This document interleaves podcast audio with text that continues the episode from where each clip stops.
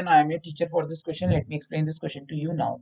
Find the values of k for which the roots of the quadratic equation kx x minus 2 plus 6 is equal to 0 are equal.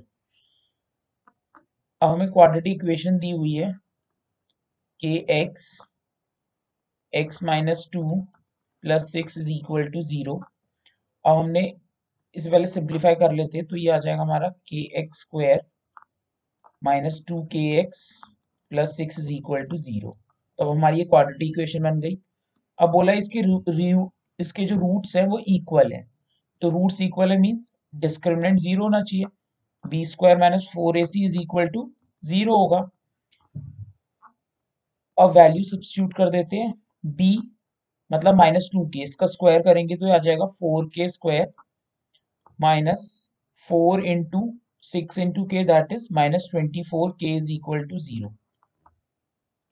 four K common ले लिया तो यहाँ बचा K minus six is equal to zero it implies four K is equal to zero और K minus six is equal to zero this implies K can be zero और K can be six they are for the required value of K is 0 or 6 that's it.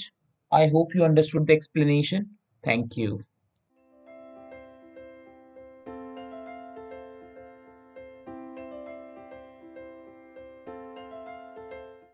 This podcast is brought you by Hubhopper Shiksha Abhiyan अगर आपको ये podcast पसंद आया तो please like share और subscribe करें और वीडियो क्लासेस के लिए शिक्षा अभियान के यूट्यूब चैनल पर जाएँ।